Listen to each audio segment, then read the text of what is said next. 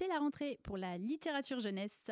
Cet été, peut-être que vous êtes parti dans un pays étranger, en Angleterre, pourquoi pas, et vous vous êtes retrouvé confronté à une autre culture plus ou moins proche de la vôtre. Le choc des cultures dans la littérature jeunesse, on en parle tout de suite sur Radio Campus Paris. Il existe une étagère secrète couverte d'œuvres invisibles aux plus de 18 ans. Cernés d'ouvrages pour les grands, ils en deviennent transparents, sauf à qui garde son âme d'enfant. La bouquinerie jeunesse, un dimanche sur quatre, sur Radio Campus Paris.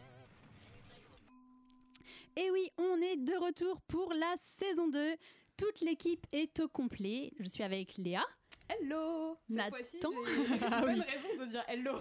C'est au vrai. Royaume-Uni. Nathan est là Et oui, je suis de retour. et Christelle. Salut. Et oui, ils ont tous accepté de revenir pour une saison 2. C'est incroyable. Laetitia n'était pas assez tyrannique, donc euh, Oula, dis pas ça, attention. Alors, cette année, euh, on s'est dit que il fallait frapper très fort. Et oui, l'année dernière, notre première invitée, c'était Anne-Laure Bondou.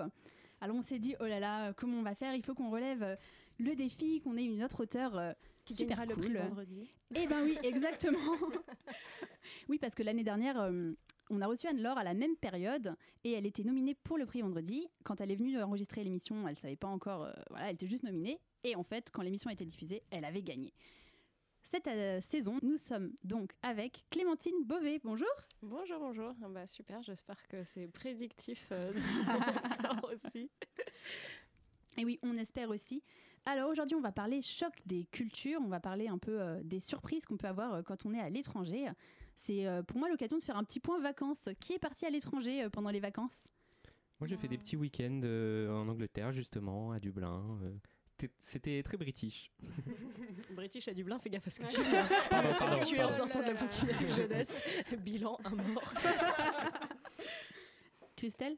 Ouais, moi je suis allée en Crète. C'était pas la même ambiance. Il y avait plus de soleil. Il faisait très beau moi quand je suis parti. Et oui, comme quoi il faut un peu tordre le cou au cliché parfois. hein. Euh, Est-ce que vous avez eu des coups de cœur pendant les vacances? Des livres coups de cœur? Léa? Euh, moi j'ai lu euh, L'héritage des Darceurs de Marie Caillé, une autrice de fantasy euh, que j'aime beaucoup. Et voilà, c'était un, c'est un de ses anciens romans et j'ai pris beaucoup de plaisir à lire le premier tome. J'ai hâte de lire la suite. Nathan Bah, moi c'est pas pour faire le lâche-bot, mais mon gros coup de cœur de l'été c'est c'est quand même Brexit Romance de Clémentine Beauvais ici présente. euh, Quelle dont- surprise Je te protégerai contre les balles des Irlandais. C'est gentil. Contre les jets de patates. Christelle J'allais commencer exactement pareil, c'est pas pour faire ma lèche botte. Ah euh, pendant euh, notre road trip avec mon mari, pendant qu'il conduisait, j'ai lu à voix haute tout Brexit Romance dans la voiture. Ah oui, quand même. Voilà, donc Ça, euh, c'était super émue. J'ai cool. vu ça sur euh, Instagram. C'était- C'était vraiment très Oui, touchant. tu, tu as ici une grande fan euh, en la personne de Christelle qui dit parfois à son mari qu'elle aimerait se marier avec toi. Alors, euh, Ça va, c'est pas du tout tu vois, flippant. ma main est toujours libre. en plus, j'étais Voilà. avec des enfants là l'autre jour qui m'ont dit que je mériterais d'être mariée. Ils m'ont dit, Madame, Ah bah franchement, oui. vous mériteriez. Euh, C'est quand même pas juste. voilà. bon allez, c'est parti. On va parler donc choc des cultures. La bouquinerie jeunesse, un dimanche sur quatre, sur Radio Campus Paris. Alors Clémentine, t'étais déjà euh, plus ou moins venue nous voir euh, sans passer par le studio. Quand on t'avait euh, attrapé au vol à Montreuil, tu avais gagné le prix La Voix des blogueurs. Je sais pas si tu t'en souviens. Ah si, c'est quand même... je, je suis pas tout le temps bourrée quand même. ça en plus c'était un super bon souvenir parce que en fait d'habitude euh, je, je fais des remises de prix où j'ai jamais le prix.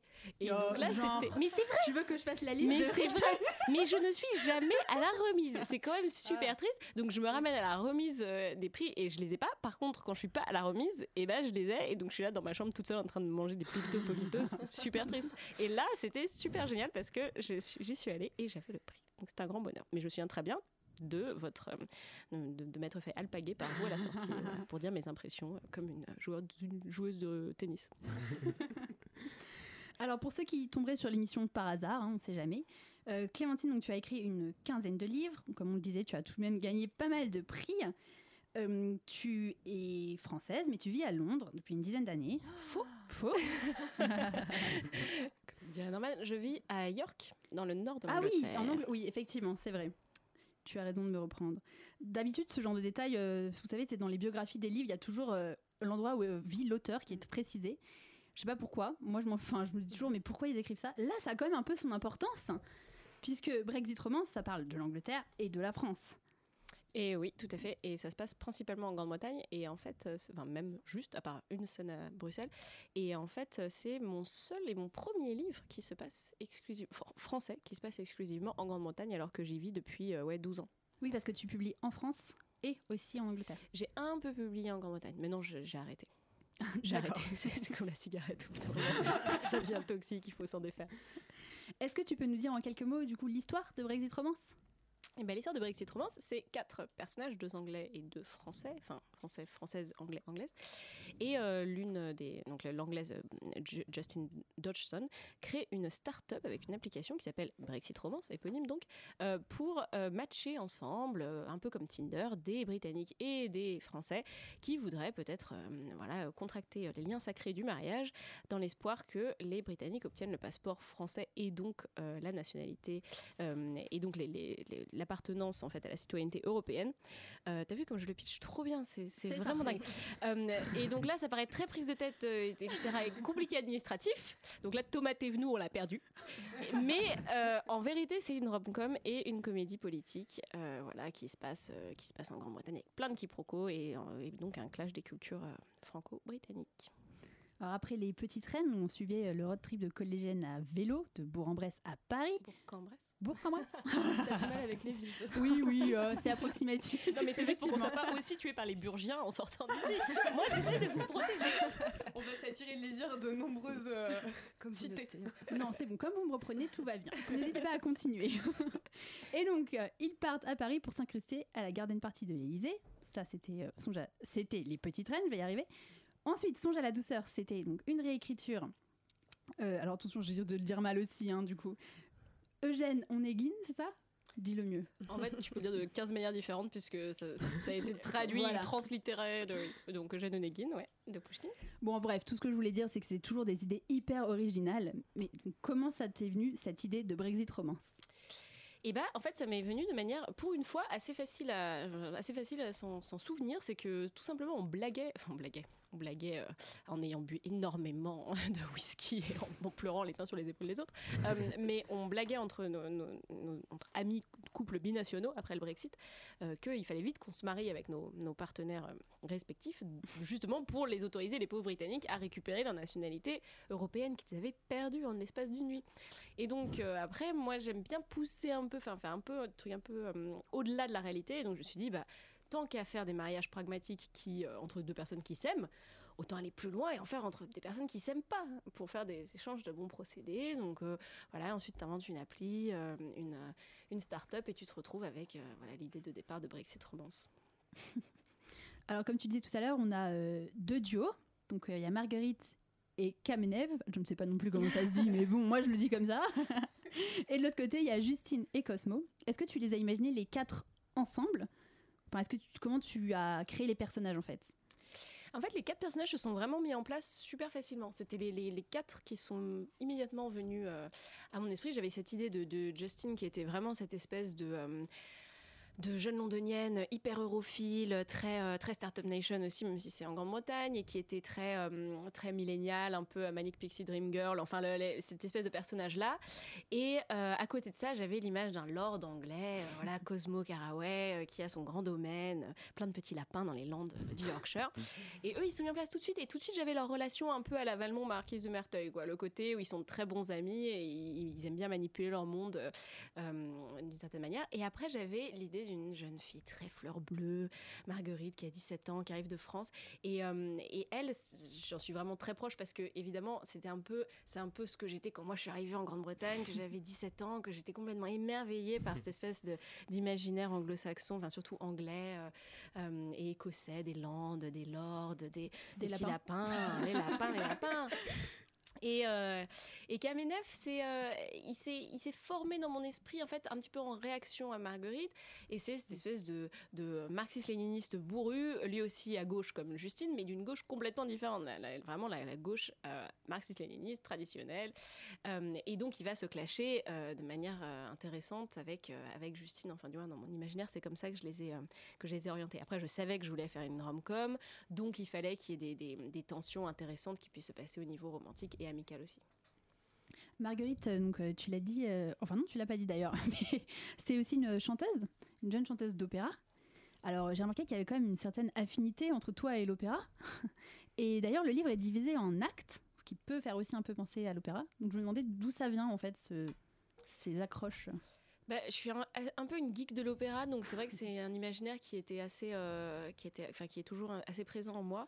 Euh, et puis, ce que j'aime bien avec l'opéra, euh, quand on présente euh, un livre sous des formes d'actes ou avec des, des références très fortes à l'opéra ou au théâtre, c'est qu'on peut se permettre du coup de faire des trucs un peu plus grands que nature, de faire des, de, de présenter une histoire qui soit pas tout à fait plausible, qui étire un peu les limites du réalisme et qui justement permet en fait de, de- de dire au lecteur, bon. Alors attendez, on va faire quelque chose d'un petit peu plus euh, excessif, on va avoir des personnages qui vont être un peu plus dramatiques, et donc ça permet de, hum, voilà, de mettre en place ces paramètres-là de lecture.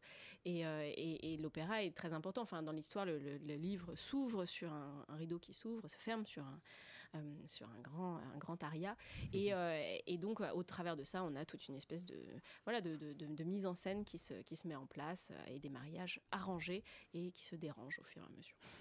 Ça peut s'éloigner un peu de la réalité, mais en même temps, il y a plein de références. C'est hyper contemporain. C'est des jeunes euh, qui regardent Netflix euh, en commandant Deliveroo, en étant sur Tinder, ils montent des startups. Donc c'est, il y a quand même ce côté, voilà, hyper, euh, ouais, contemporain en fait dedans. Bah ouais, c'est sûr que ça m'intéressait d'avoir des, des- des- un rapport au réel euh, qui était euh, qui était très euh, voilà très hyper référencé en fait. Mais mais j'aime bien ça en même temps de faire du, du name dropping constant de, de noms de de des trucs comme ça parce que ça, ça contribue en fait à, à l'impression de d'excès sensoriel, visuel, référentiel et, et ça donne une impression de de d'hyperactivité en fait. Et c'est ça que je voulais vraiment donner dans dans, dans Brexit Romance, enfin du moins par partie, ce qui se passe à Londres. Je voulais qu'il y ait une impression constante d'hyperactivité, d'hyperstimulation, des gens qui sont constamment euh, en train de faire quelque chose. Il faut qu'ils fassent quelque chose. Et, euh, et ça, on peut, on peut donner ça justement en, en étant très très proche euh, euh, du réel. Après, justement, on étire un tout petit peu. Enfin, ils sont quand même beaucoup, beaucoup, beaucoup sur Netflix, beaucoup sur Deliveroo, beaucoup sur. Donc tu, tu étires un peu, puis tu te retrouves avec ça. Euh, un peu euh, rien à voir, mais euh, j'ai remarqué qu'il y avait une playlist au début du roman. Et euh, c'est marrant, il y avait également Nine qui était venue nous voir et Samantha Bailly. Et elles aussi, elles ont des playlists au début des romans. Alors je sais pas pourquoi vous mettez tous des playlists. Je Pourquoi c'est toi? Là, c'est Sarbacane, non qui- Voilà, en fait, c'est une contrainte de mon éditeur qui, Ah. à, à grands coups de fouet et de bottes à talons, coucou Thibaut si tu nous écoutes, euh, nous force, nous les pauvres auteurs, à mettre des playlists musicales. Donc, dans le cas de Sam et de Nin, je sais pas, peut-être qu'elles l'ont décidé de le faire elles-mêmes. Moi, Oui, en tout cas, c'est pas un choix que je ferais personnellement si c'était pas une, une contrainte de collection. Euh, mais euh, voilà, donc ça, ça- ça te, ça te force en fait à réfléchir un peu à quelle musique animerait ton histoire. Après, je sais qu'il y a des auteurs euh, Sarba qui euh, sont super, super contents de ça. Quoi. Par exemple, Séverine Vidal, et puis je pense Joanne Richoux, c'est des autrices qui, elles, enfin, en effet, elles, elles- écrivent en musique, elles, perçoivent leurs écritures en musique, donc euh, ça, ça les gêne pas. C'est ça, Nine, quand on lui a posé la question, euh, je crois qu'on lui a posé la question, sinon c'était en off, mais peu importe, elle, euh, elle écrit en fait en écoutant les musiques en question en fait. Donc je sais que Ouais, alors moi j'écris en écoutant euh, du classique parce que sinon s'il y a des paroles, je j'ai- Les gens qui écrivent avec des paroles, je ne comprends pas quelle euh, espèce d'équation mentale ils font pour euh, arriver à le faire. Voilà, ça se justifie particulièrement parce que, comme tu l'as dit, il y a des liens avec l'opéra. Ouais. Et euh, pour moi qui l'ai lu à voix haute, c'était aussi assez euh, marrant entre chaque acte d'écouter les musiques Ah qui allaient. euh, ouais. Ah ouais, on a vraiment écouté de la Marseillaise, de God Save the Queen, jusqu'à Juliette euh, et le Je veux vivre. Alors oui, c'est vrai que c'est justifié en fait d'écouter euh, notamment les arias, les airs, Mm. etc. qui sont mentionnés dans le. Bah, dans surtout que moi je ouais. connaissais pas par exemple euh, Gabriel Fauré, etc. Oh, au bord de voilà, au bord de l'eau, donc ça fait Tellement découvrir aussi des choses. Je vous le ferai bien, mais j'ai pas envie de casser les oreilles. de tous les auditeurs. Euh, le roman euh, fourmille de quiproquos langagiers à cause de faux amis ou de compréhensions erronées. On se demandait, est-ce qu'il y en a qui sont tirés de situations réelles? Est-ce qu'il y en a qui sont tirés de situations réelles? Alors, je pense pas que j'ai mis des quiproquos. J'ai j'ai eu plusieurs quiproquos, évidemment, depuis 12 ans. euh, pas mal de, de ce genre-là, mais je les ai pas mis dans le bouquin. Euh, par contre, des choses qui sont, euh, pas vraiment des quiproquos, mais des trucs, enfin, le, le coup de I'm afraid, qui est à tous les coins de phrases, euh, le coup du I don't suppose you're free, je ne suppose pas que vous soyez libre, enfin, qui est le côté contorsionné d'esprit. Ça, ouais, c'est vraiment un truc que je vis au quotidien en Grande-Bretagne et, et on rigole bien parce que bon, j'ai plein, j'ai plein de collègues qui sont d'autres nationalités, qui arrivent tout juste en Grande-Bretagne et qui vont répondre à des emails en disant I will not come tomorrow to the meeting. Mais ça, ça veut dire genre, je vous déteste tous. Il est hors de question que je passe un pas de porte où vous êtes, espèce de bande de débiles. Enfin, c'est vraiment ça que ça veut dire, quoi. Alors, il faut dire I'm afraid I will not be coming tomorrow. Et même, même, même ça, c'est limite agressif. Donc, I'm, I'm ever so sorry. It, it appears to be impossible for me to come tomorrow. Enfin, donc, de- tu vois, tu, tu, tu crées une espèce de, de, de syntaxe complètement labyrinthesque pour dire la moindre, le moindre petit truc, quoi. Et ça, ça me faisait vachement rire de le ressortir là-dedans. Et donc, y a- voilà, il y a des scènes où. euh, où euh, Cosmo va voir euh, Marguerite, lui dit euh, Je ne suppose pas que vous soyez libre. Et elle comprend pas que c'est une question, en fait. Elle dit bah, D'accord, tu supposes pas. Enfin, voilà, c'est- extrêmement étrange la manière dont, dont il s'exprime. Moi, j'aime bien, je trouve ça très charmant. Mais, mais voilà, donc c'est tiré de, ouais, de quotidien là-bas. Ouais. Dans Songe à la douceur, il y avait un narrateur très fort qui s'exprimait même à la première personne. Dans Brexit Romance, le narrateur est un peu moins incarné, mais on a quand même cette impression d'un personnage qui observe les autres. Est-ce que toi, tu te représentes ton narrateur? Ou est-ce que tu l'imagines comme un personnage à part entière? Hmm. Alors dans à la douceur, vraiment pour moi c'était une narratrice d'ailleurs qui était très forte et très euh, très joueuse, très ludique et en fait elle était tirée aussi de la voix euh, de Pushkin dans le dans- enfin du narrateur de Pushkin dans Jeanne Onegin. Donc pour moi c'était très important de rendre ça et il y avait un côté très postmoderne. Ça, ça m'intéressait beaucoup d'avoir une narratrice très impliquée qui blaguait, qui parlait avec ses personnages. Alors que là en fait ce que j'ai voulu recréer dans Brexit Romance, c'était la voix narrative euh, des traductions enfin des- de la littérature britannique du 19e siècle en fait qui est un narrateur qui est, oui, assez impliqué, mais en fait pas super impliqué non plus. C'est-à-dire qu'il va faire des petits, des petits commentaires par-ci par-là, avoir des, des- des petits morceaux de cynisme et tout, mais c'est pas un personnage à part entière. Et ça, c'était vraiment important pour moi de recréer cette atmosphère-là d'un roman d'Austen, de Brontë, euh, etc., du, du 19e. Christelle? Oui, du coup, tu viens de parler de Jane Austen qui est hyper présente euh, en référence dans tout le roman. Euh, je me demandais si, après avoir réécrit Pushkin, tu avais envisagé euh, pardon, Brexit Romance comme une réécriture de Jane Austen, ou si c'était venu après. Alors, depuis le début, j'imaginais euh, Jane Austen en toile de fond, Mm. et en particulier Emma. Parce que Emma, c'est vraiment la grande euh, comédie romantique, mais aussi la comédie du mariage, une comédie de sociale très très puissante euh, chez, euh, chez, chez Austen.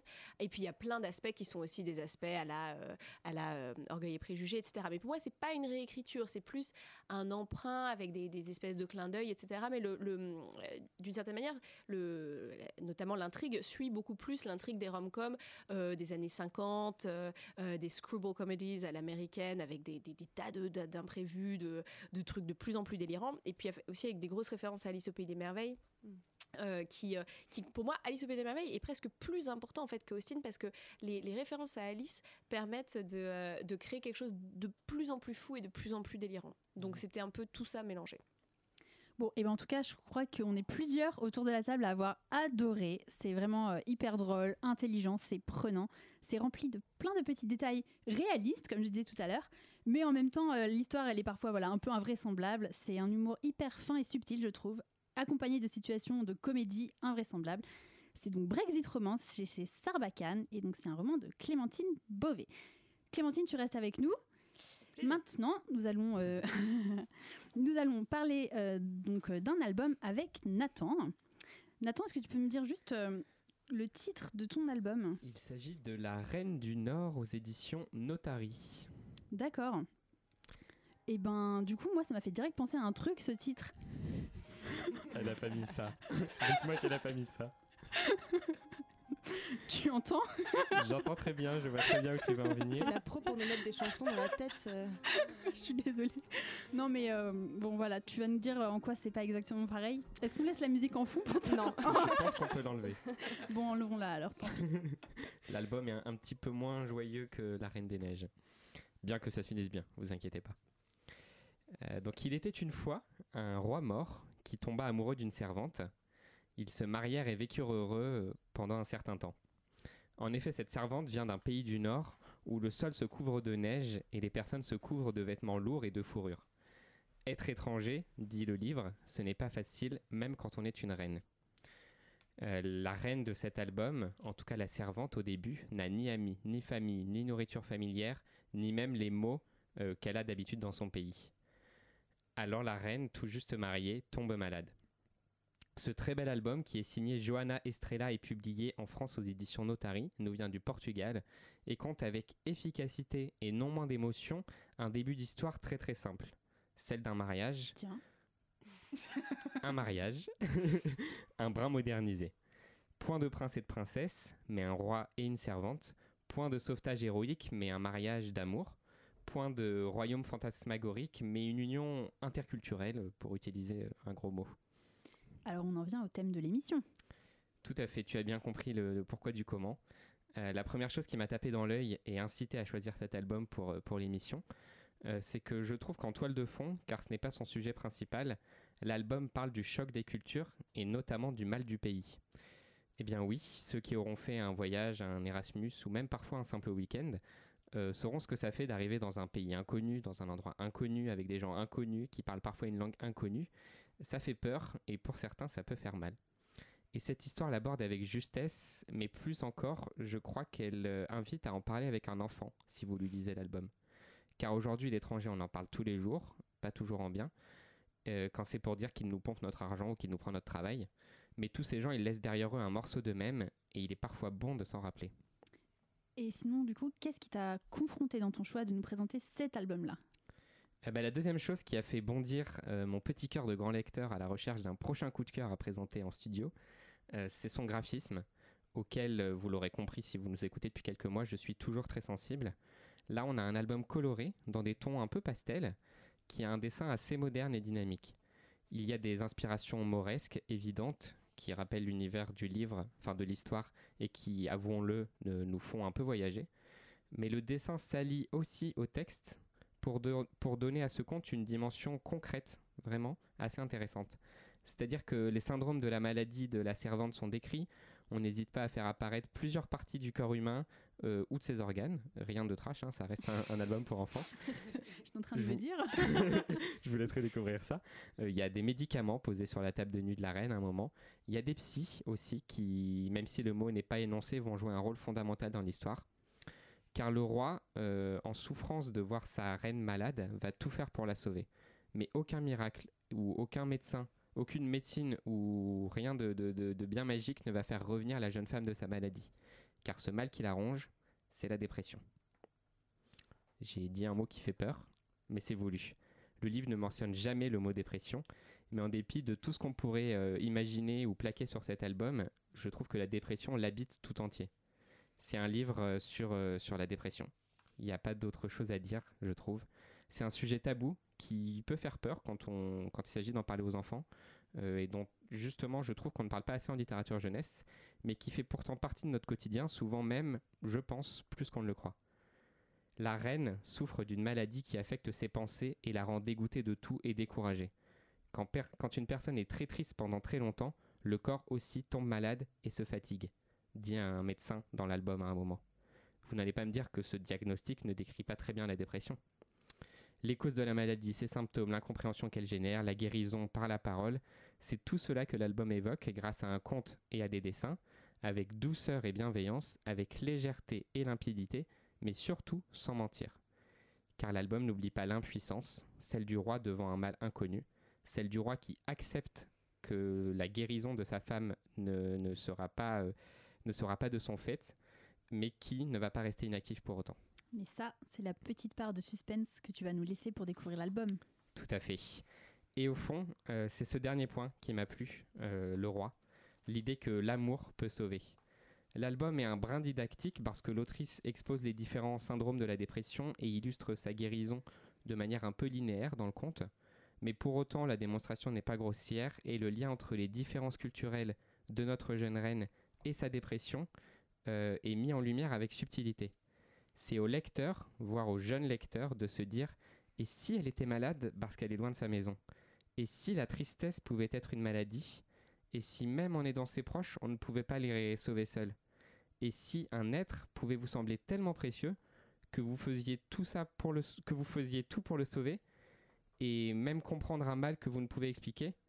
Mais si l'amour en fait c'était ça parce que finalement cet album ne parle pas d'amour entre deux êtres de cultures différentes, c'est pas vraiment le sujet, mais de ce que l'amour nous pousse à faire, qui que l'on soit.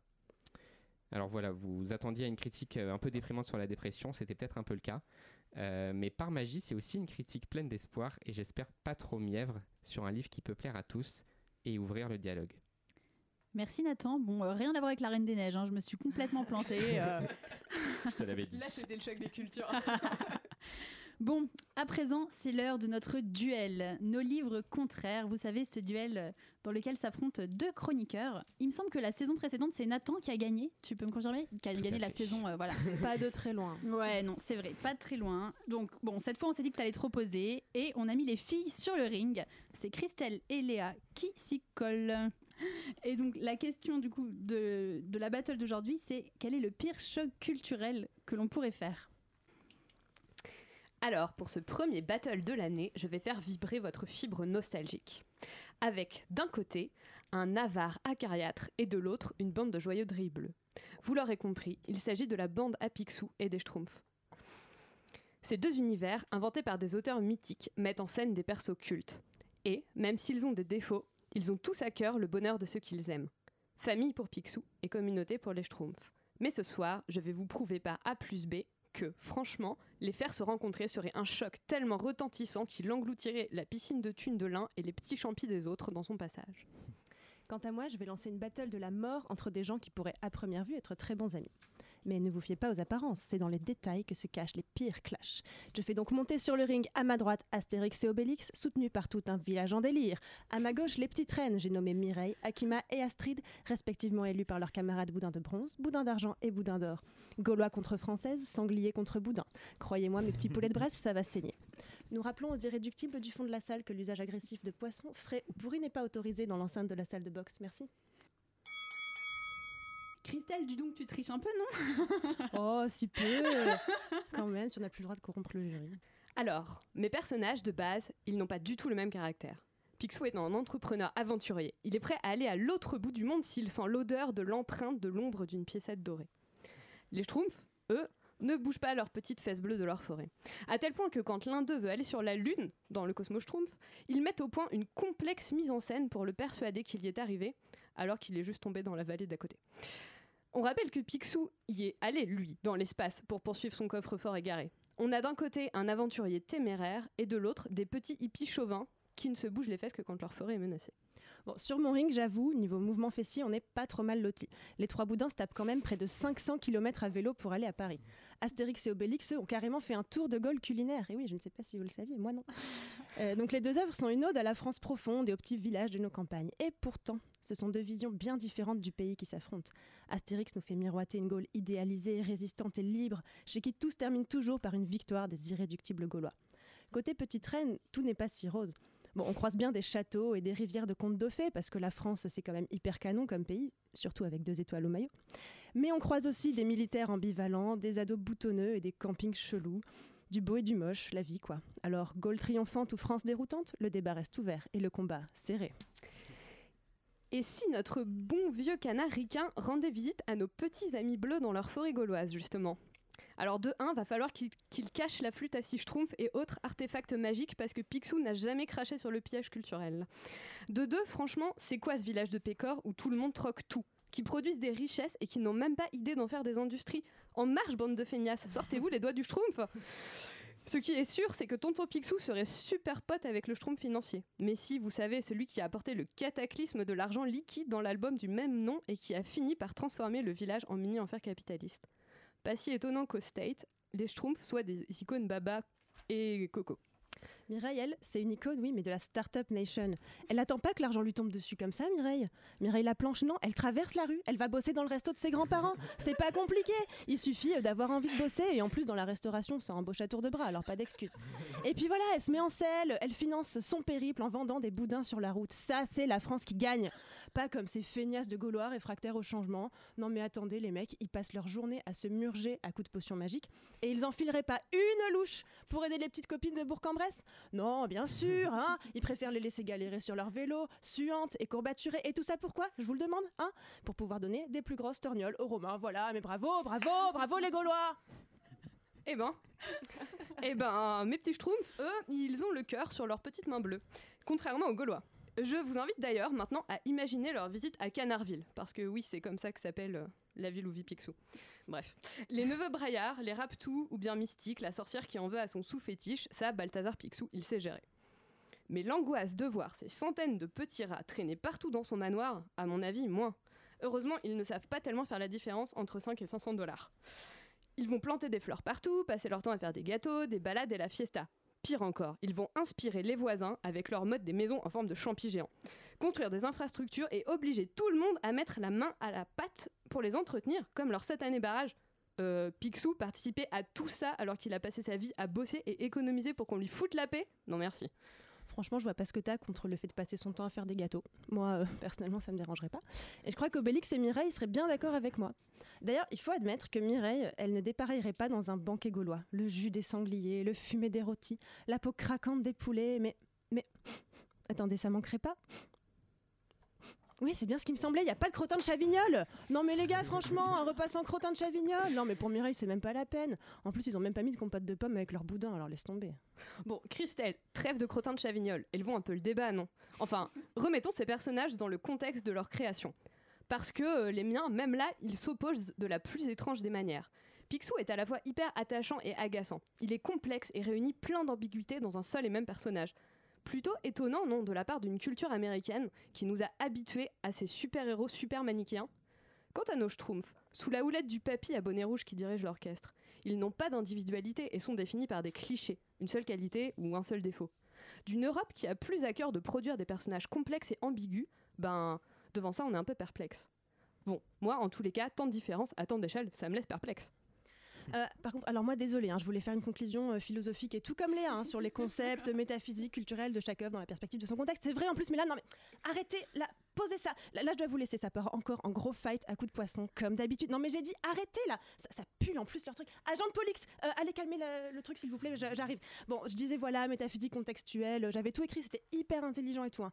Mais là, je vous la ferai une autre fois parce qu'il faut vraiment que j'y aille. Aïe, aïe, non, mais me frappez pas avec ce saumon, enfin Merci, merci les filles pour ce beau débat enflammé. Euh, je ne l'ai pas précisé au début, du coup j'espère que tout le monde a bien écouté parce qu'en fait il faut trouver, euh, il faut départager euh, les filles, il faut qu'il y en ait une qui gagne. Et c'est Clémentine, Nathan et moi qui votons. Clémentine, tu t'en doutais, non? Qu'il fallait voter après. Bah oui, bah attends. Attends, on est en démocratie quand même. Alors à qui est-ce que tu donnerais le point en essayant d'être un peu objectif Mais ça va être très franchement- facile. Ouais, c'était très objectif. Non, Christelle elle a triché, je savais pas qu'elle allait tricher. C'est même pas moi qui ai eu l'idée. C'est qui C'est mon mari. Parce qu'après avoir lu Brexit Romance pendant les vacances, qu'on a fini trop tôt, je dis bah qu'est-ce qu'on va lire maintenant? Et du coup j'ai demandé à ma collègue de m'envoyer le PDF des petites reines depuis le travail pour qu'on lise ensuite les petites reines à vote. Du coup c'est ils donné m'ont l'idée. tous les deux tagués sur Instagram en me disant C'est vrai ça, la corruption, je veux dire. euh. Non, mais bon, j'ai quand même beaucoup apprécié le- le- les, les petites références à, à la, la Startup Nation parce que vous savez que c'est un thème qui me tient beaucoup à cœur. Moi, j'aime bien euh, les premiers de cordée, euh, les gens qui réussissent, ceux qui ne sont rien. Et puis euh, voilà, et puis il y a Astérix, Obélix, euh, comment il s'appelle? Agent de Polix Alexandre Benalax. et euh, ça, c'est important, tu vois, de, de- de maintenir l'ordre, je trouve. Tout à fait. Euh, et, euh, et en plus, moi j'aime beaucoup le tour de Gaulle d'Astérix et j'ai appris beaucoup de choses de la géographie qui devait être totalement correcte et c'est- c'est sans doute une des grosses influences derrière les, les petites reines. Donc voilà, oui, bien sûr, moi je suis très sujette à la corruption. Euh, elle se présente sous la forme de crottin de Chavignol, donc euh, voilà, je vais, je vais donner ma voix à Christelle. Et voilà. Nathan. Je suis désolé Léa, mais j'ai trouvé que Christelle était en très très très très grande forme ce soir. De ouf, je lui donne mon point aussi. hein. Donc je donne mon point à Christelle. Bon, du coup, euh, mon vote n'y changera plus rien maintenant.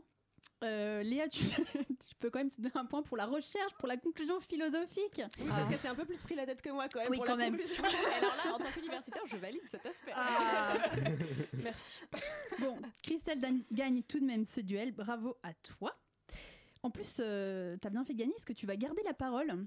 Tu vas nous parler d'un road trip à vélo. Je me suis dit, c'est un sujet euh, pour Clémentine, ça. euh, ouais. Tu tu t'es pas un peu trompée de thème? Et non, je ne me suis pas trompée de thème. Alors, euh, je triche encore un petit peu pour cette rentrée parce que, euh, en fait, c'est un, c'est pas un roman et c'est pas publié en jeunesse. Voilà, donc, je suis euh, chroniqueuse de romans jeunesse. Mais vous allez voir, c'est promis, je reste quand même dans le thème. Parce que je vais vous parler à la fois de jeunesse et de choc des cultures. Et donc pour ça, j'ai choisi de vous faire découvrir Dialogue avec les nuages d'Alice Baud, publié en 2018 aux éditions Racaille. Est-ce qu'on peut parler de ce nom de cette édition ou pas Ouais, ben je sais pas. Voilà, édition Racaille, euh, voilà. Et pourquoi pas, après tout. Bon alors, c'est pas un roman, mais c'est un récit de voyage. C'est le carnet de bord qu'Alice a écrit l'été de ses 20 ans pendant son voyage en Irlande.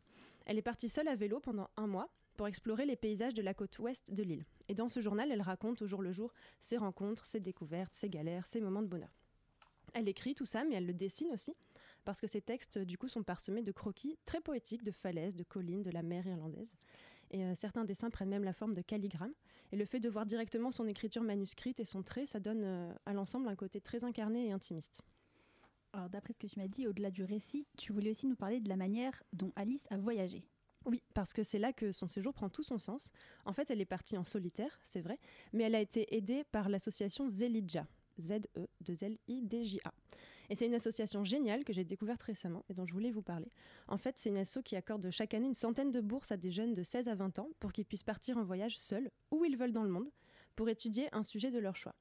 Donc vous pouvez par exemple aller étudier euh, les conséquences du Brexit sur la ville de York, euh, la cuisine de Tokyo, les insectes de Côte d'Ivoire, la menuiserie péruvienne, enfin vraiment ce que vous voulez, il n'y a aucune restriction et je crois qu'à peu près tout a été fait. Euh, les seules conditions pour recevoir une bourse, c'est donc avoir entre 16 et 20 ans, être prêt à partir tout seul au moins un mois, et être assez motivé pour rédiger trois choses, un carnet de bord, un rapport d'études sur le sujet choisi, et un journal des dépenses quotidiennes. Et du coup, pourquoi est-ce que cette association finance ces voyages? C'est quoi le but au fond? Alors en fait, c'est euh, Jean Walter, un architecte industriel français qui avait fondé Zelidja dans les années 40. Euh, il avait beaucoup voyagé dans sa jeunesse et en fait, il était convaincu que les voyages en solitaire, ça forge la personnalité, ça permet de s'épanouir et de mieux réussir dans la vie. Euh, de se montrer plus sûr de soi, plus innovant, plus entreprenant. Et donc c'est pour ça qu'il a voulu donner cette opportunité à d'autres jeunes en finançant leur road trip. Donc l'idée pour résumer, c'est de permettre à des jeunes d'aller au-delà du tourisme et des cartes postales pour se confronter à d'autres manières de vivre et d'en revenir bah, grandis et plus ouverts. Et d'ailleurs, tous les jeunes qui voyagent euh, grâce à Zelidja reviennent euh, et disent que cette expérience a changé vraiment leur vie. Est-ce que tu peux, pour finir, nous lire un petit extrait du livre, donc Dialogue avec les nuages? Oui, avec plaisir. Alors je vais vous lire des extraits de la quatrième partie qui s'intitule Revenir de loin, dans laquelle Alice traverse une montagne irlandaise avec son vélo qu'elle a appelé Jefferson Airplane. Cette décision de couper par le flanc de la montagne était folle. Ces labyrinthes d'eau m'encerclent. Je m'aperçois avec horreur qu'une rivière me sépare du chemin que j'avais localisé. C'est la terre vierge, la tourbe pure. Voilà l'Irlande sauvage. Les rivières m'embourbent. Plus j'avance pour contourner la rivière, plus je bute sur des petits lacs. Je garde espoir de trouver un chemin qui ne m'engloutira pas avec mon chargement, puis réalise que je serai peut-être confronté au choix pénible de quitter la tourbe en vie mais sans mes bagages, ou bien d'y rester avec. Au-delà de la motte, encore un lac. Je panique un instant. Je pense à ce bus, ce bateau et ce train qui m'attendent dès demain et qui n'ont jamais été aussi loin de moi. L'avenir et nos prévisions n'ont vraiment aucun poids face à l'imprévu. Je prends conscience de l'absurdité des prévisions, des certitudes. Je décide de laisser mon vélo ici pour partir en exploration, ne serait-ce que pour voir s'il est possible de retrouver la route par un passage. Les montagnes sont immenses, et l'océan qui m'entoure me rappelle sur quelle étendue infime je m'enfonce. Maintenant, je sais ce que c'est que la tourbe irlandaise. Je marche comme un animal sauvage, aux aguets, vive, je me sens menacée par toute cette eau, puis arrive enfin sur la route par un petit chemin de cailloux. Ok, le passage existe. Je repars sur mes pas, fais chemin inverse, et marche un bon quart d'heure avant de trouver mes repères. Je cherche mon vélo. Où est passé ce vélo? Je panique. Je me mets carrément à intimer à Dieu que s'il existe, qu'il se manifeste, mon cœur bat à tout rompre. Puis du haut de ma butte de terre, je tombe sur Jefferson Airplane, couché dans les herbes. Dialogue avec les nuages d'Alice Bod aux éditions Racaille. Merci Christelle. Je reviens maintenant à Clémentine. ça va toujours? Pour l'instant. Effectivement, tu as raison de dire ça. Je vois un truc qui s'appelle jeu. Et oui, à la bouquinerie jeunesse, on a l'habitude de proposer un petit jeu à nos invités. Donc je te rassure, euh, ils ont tous survécu. hein. Alexandre Chardin, Ningerman, Samantha Bailly. Enfin, je les ai rencontrés depuis. euh. Alors, on s'est dit que puisqu'il était question, enfin en fait je me suis dit surtout parce qu'ils ils savent même pas ce que c'est, que puisqu'il était question de choc des cultures, on allait te faire choisir. Alors, est-ce que tu peux répondre à cette question? Est-ce que tu préfères la France ou l'Angleterre? Euh, est bien, c'est que ça commence, ça commence simple comme jeu. Si tu, si tu préfères ton papa ou ta maman voilà, donc on est d'accord que tu peux pas choisir. Bah non, pas vraiment. Les, les deux, mon général. C'est comme ça que dans la, la- la boxe. On s'est dit qu'on allait eh ben, t'aider à choisir justement. Ah cool. L'idée du jeu, c'est que je vais te proposer un thème, Mm. d'accord? Et tu dois me dire si dans ce domaine, tu préfères la France ou l'Angleterre. Ok. Après, tu fais une compile de. Tu peux, si tu veux, donner des exemples. D'accord. Donc par exemple, si je te dis les bars, tu vois, tu peux me dire. Euh, les bars, euh, l'Angleterre. Enfin, la, la- la Grande-Bretagne, parce que les pubs, c'est quand même super fun. T'as compris l'idée du coup? J'ai compris. Allez, c'est parti. La nourriture. Euh, la France. Ah bah, quand même, hein. non, mais c'est pas si évident que ça, parce que moi, je mange très bien en Angleterre, mais c'est vrai qu'on mange beaucoup mieux en France quand même. Mais bon, je, je- je vous rassure, je me nourris bien. Les médias. Euh, la France. Oui, Télérama, De très Le loin. Monde. euh, Je les aime beaucoup. Faillotte de service. Euh, non, mais parce que les tabloïds anglais, c'est un scandale absolu. Je veux dire, enfin, c'est vraiment là, vraiment, si on parle de gens qui ont créé le Brexit, c'est vraiment les médias britanniques. Ouais. Non, non, non, non. La presse, beaucoup, beaucoup, beaucoup mieux en France. la musique. Euh, Grande-Bretagne. Sauf Françoise Hardy. Coucou Françoise. Les universités. Ah, euh, Grande-Bretagne, parce que euh, ça fonctionne beaucoup mieux. Il y a plein de trucs qui fonctionnent pas du tout, mais euh, ça, c'est sûr que je, moi, je n'aimerais pas venir à l'université en France. Regarde pas ma feuille. Ah, pardon, non, non, non, pas du tout, non, je suis pas dedans. Les transports. France. oh là Enfin, jusqu'à ce que euh, Startup Nation Man nous le transforme en, en- en truc hyper libéralisé à la Grande-Bretagne, puisque c'est ce qu'il veut faire. Attention, la politique. On est encore à la bouquinerie jeunesse. Aïe, aïe, aïe, aïe, aïe. Écoute, franchement, jusqu'au Brexit, j'aurais dit, mais largement la Grande-Bretagne. Mais non, je suis paumée. Mais c'est pour ça que Alice au Pays des Merveilles, c'est la meilleure illustration en ce moment du, de, de ce qui se passe en Grande-Bretagne. Euh, ouais, non, là, franchement, mais t'en prends une pour taper l'autre, quoi. Je peux dire Joker. Joker La littérature. France, quand même. Ne doute pas très loin, mais France. Les séries? Je ne regarde pas de séries, mais je dirais euh, la Grande-Bretagne quand même pour les séries de la BBC. De, de ouais, les séries de la BBC.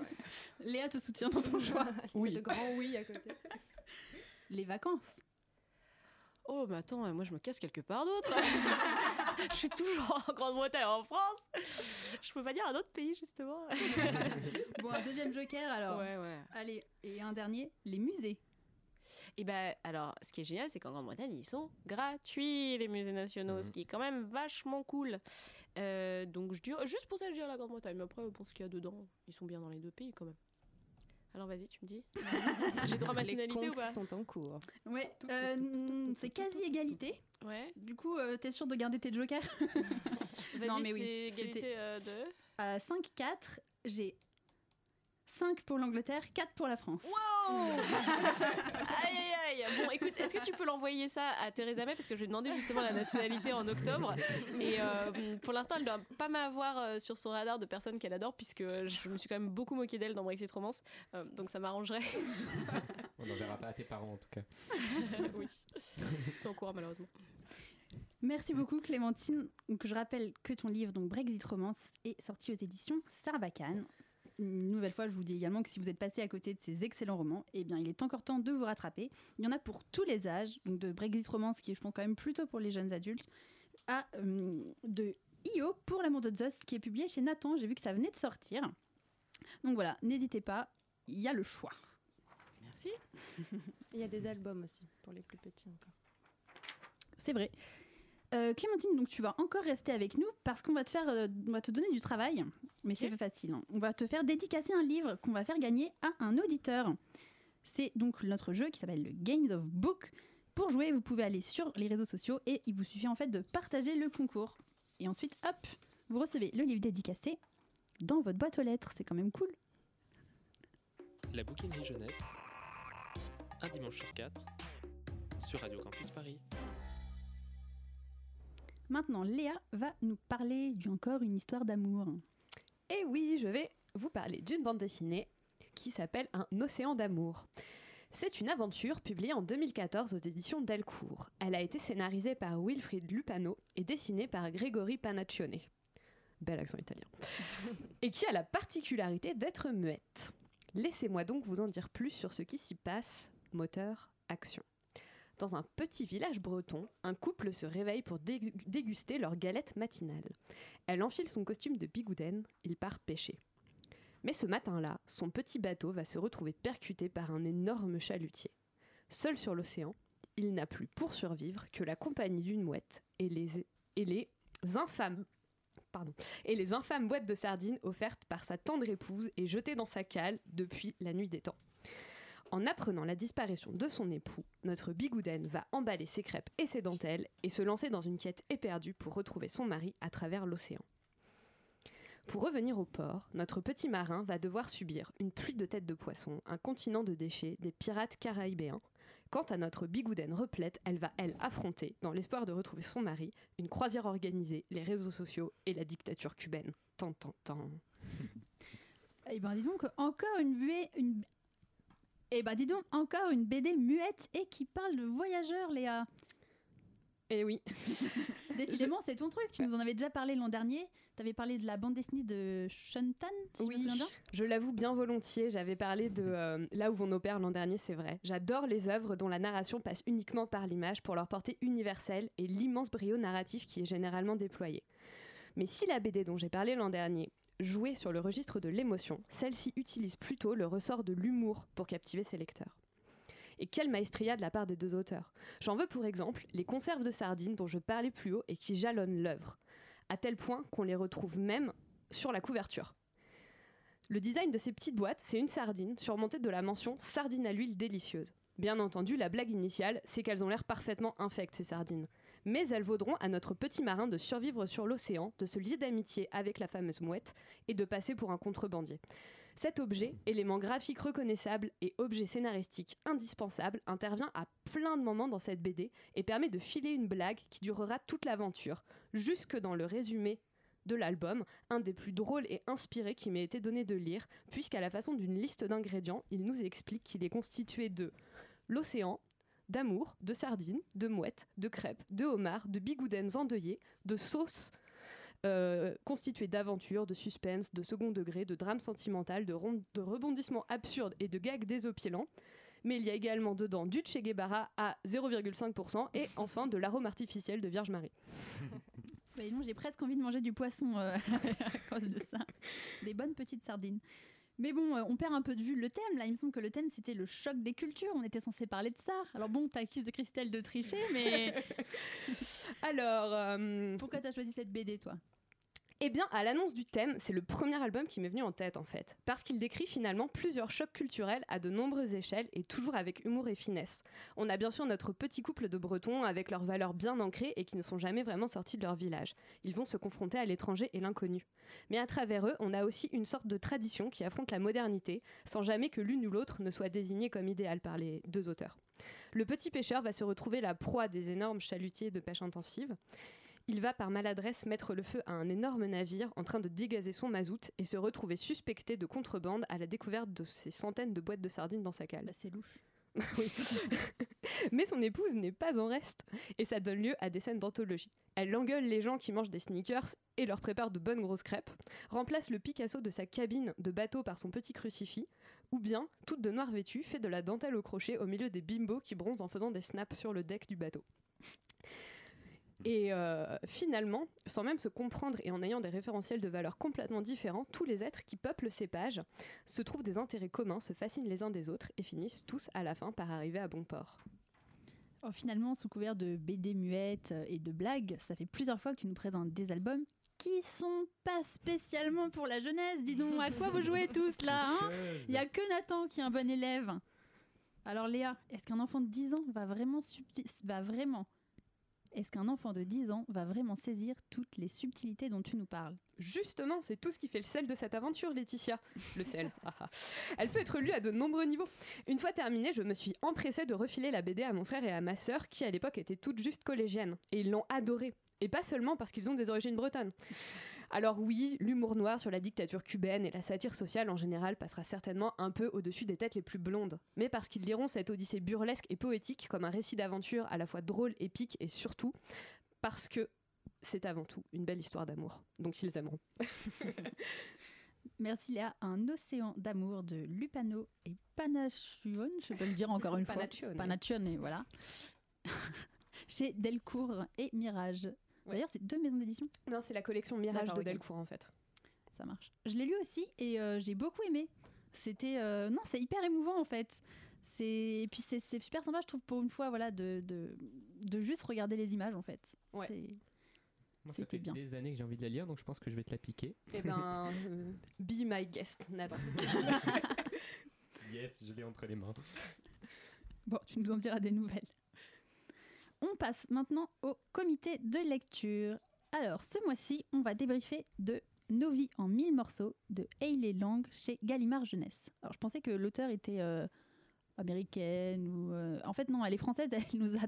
C'est, c'est- Elle a participé à faire gagner le livre sur Facebook, en Mais fait. elle est- Donc, je. Elle est, euh, je crois, comme Clémentine franco-anglaise, Hmm, c'est peut-être pour ça. Il y a une, y a Oui, une oui, ça a de traduction au début. Ça a été traduit de l'anglais. Ouais. ouais, ouais. Elle vit euh, aux États-Unis, je crois. Ah ben voilà. Alors, euh, on va un peu vous raconter l'histoire. Donc, c'est l'histoire de deux frères qui se retrouvent orphelins après avoir perdu leurs parents dans un accident de voiture. Ils sont recueillis chez un oncle et une tante qu'ils ne connaissent pas dans une petite ville du pays de Galles. Alors moi, je l'ai pas lu, mais vous l'avez lu tous les trois, n'est-ce pas? Oui, nous, on a fait nos devoirs. Voilà. J'avoue que cette fois-ci, c'est moi le mauvais élève. Comment ça? pas fini, tu viens même de m'apprendre un morceau de l'histoire en le résumant.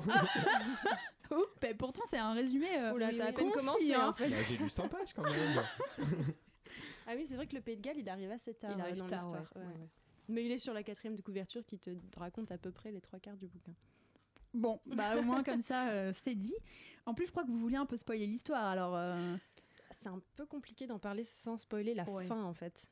Mais on peut pas euh, parler de la fin alors que nos auditeurs, y compris Euh, lu. Parce qu'en gros, il y a un retournement final qui t'explique toute l'histoire et qui te fait la regarder différemment. Donc, euh, sans ça, euh, Ouais, on ça- perd une moitié d'intérêt du truc. Mais c'est très chouette parce que justement, c'est un livre que tu peux lire deux fois. Une Ouais. première fois euh, en étant très surpris par ce retournement de situation, quel que soit l'endroit du livre à- euh, auquel tu tu, tu le découvres. Et euh, tu peux le relire une deuxième fois en ayant en tête cette chose qui change tout. Et du coup, voir plein de choses que tu n'as pas vues la première fois. Parce que tout le talent euh, de l'autrice, c'est ça en fait. C'est euh, de proposer une histoire qui, euh, qui, te, qui, te, qui te ment en quelque sorte sur certains éléments et qui dirige ton regard Mm. là où elle veut que tu vois. Et ça, c'est hyper intéressant. Franchement, vraiment bien fait. et alors du coup, j'aime ou j'aime pas Léa? Euh, moi, j'ai pris du plaisir à, à lire ce roman. Après, euh, c'est pas un coup de cœur absolu, mais j'ai passé un bon moment, honnêtement. Et toi, Christelle, Exactement pas pareil. Ok. Moi qui n'ai lu que où 100 t'en es pages pour l'instant, euh, j'aime pas, j'aime pas vraiment en fait, donc ça me donne envie de lire la suite. Ouais. Bah, en du fait, ça donne vraiment toute sa saveur à l'histoire, je trouve. Ouais, mais s'il faut en arriver à la fin pour aimer le bouquin, Et euh, ouais, c'est un peu ça. Il faut pers- persévérer assez longtemps. C'est vrai que ce voyage au Pays de Galles, qui est aussi la raison pour laquelle on parle de ce livre aujourd'hui, pour le Oui. choc des cultures et tout, il arrive en fait au, ouais, aux trois quarts du livre, quoi. Ouais, vers Donc la moitié, euh, trois il quarts. se passe pas grand chose. En fait, c'est un deuil, donc forcément, c'est assez lent, euh, très intimiste, etc. Il se passe pas grand chose. Donc euh, oui, c'est vrai qu'il faut persévérer un petit peu. En fait, euh, moi, je suis un peu d'accord euh, avec Nathan au début. et c'est aussi intéressant pour ça, ce roman, c'est que j'ai eu du mal à entrer dans l'histoire parce qu'en fait, je trouvais que la traduction n'était Enfin, il y avait des Mhm. trucs qui me semblaient très bizarres dans la traduction. Je suis très attentive à la traduction des romans parce que ça a été mon métier à un moment. Et euh, en fait, je me dis, mais pourquoi ces choix de traduction très bizarres? Et en fait, en dé- découvrant euh, le retournement de situation, j'ai compris. Et euh, en fait, j'ai eu beaucoup plus de plaisir à lire le livre à partir de ce moment-là. Mais en fait, c'est dans le style, moi, que ça m'a gêné très fort au début. hmm. Et en fait, la traduction, elle est faite de telle façon à orienter ton regard justement sur les choses que l'auteur veut que tu vois et à surtout pas les mettre sur ce qu'elle veut pas que tu vois. Et ça, c'est hyper intéressant. C'est très intriguant parce que justement, pour l'instant, c'est, oui, je trouve ça. Enfin, je me demandais si c'était mal écrit ou mal traduit. Ah bah voilà. Et euh, je trouvais qu'il y avait vraiment un truc. Et en- par ailleurs, bon, bah, euh, certes, euh, c'est un deuil qui prend du temps où il se passe pas grand chose, mais il y a des livres où il se passe pas grand chose que je trouve magnifiques Mm. ou euh, très très bien écrits. Et là, je ressens pas grand chose alors qu'il y a quand même deux enfants orphelins, quoi. Christelle, pourtant, il me semble que tu l'as lu assez vite. Bah oui, il est pas très long, hein, c'est écrit gros tout ça. Non, mais je t'avais demandé de prendre une photo de ce livre. euh. Et tu as oublié quand même parce que t'étais plongée dedans. Donc il doit quand même y avoir un truc. Oui, c'est vrai, moi j'ai pas trouvé que c'était mal écrit, j'avoue, la traduction m'a pas choquée. Euh, non, ça va, moi je me suis bien laissé prendre euh, par l'histoire, par le narrateur, euh, qui a vraiment un langage d'ado qui passe bien en fait. C'est- ça peut être très raté, hein, les ados qui parlent à la première personne, et là c'est pas le cas, c'est assez naturel.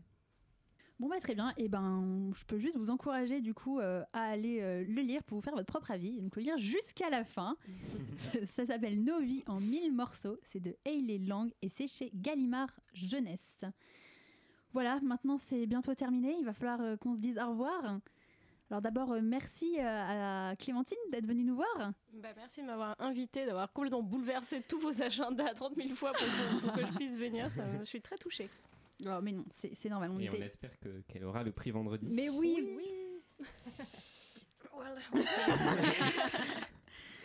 Merci euh, à toute l'équipe de m'avoir aidé à préparer l'émission. On se retrouve le mois prochain pour une émission sur le Japon. Pour conclure, une citation de Pauline Alphen dans Gabriel et Gabriel. Il disait qu'une langue aide à en comprendre une autre et que les langues sont plus heureuses lorsqu'elles peuvent bavarder entre elles.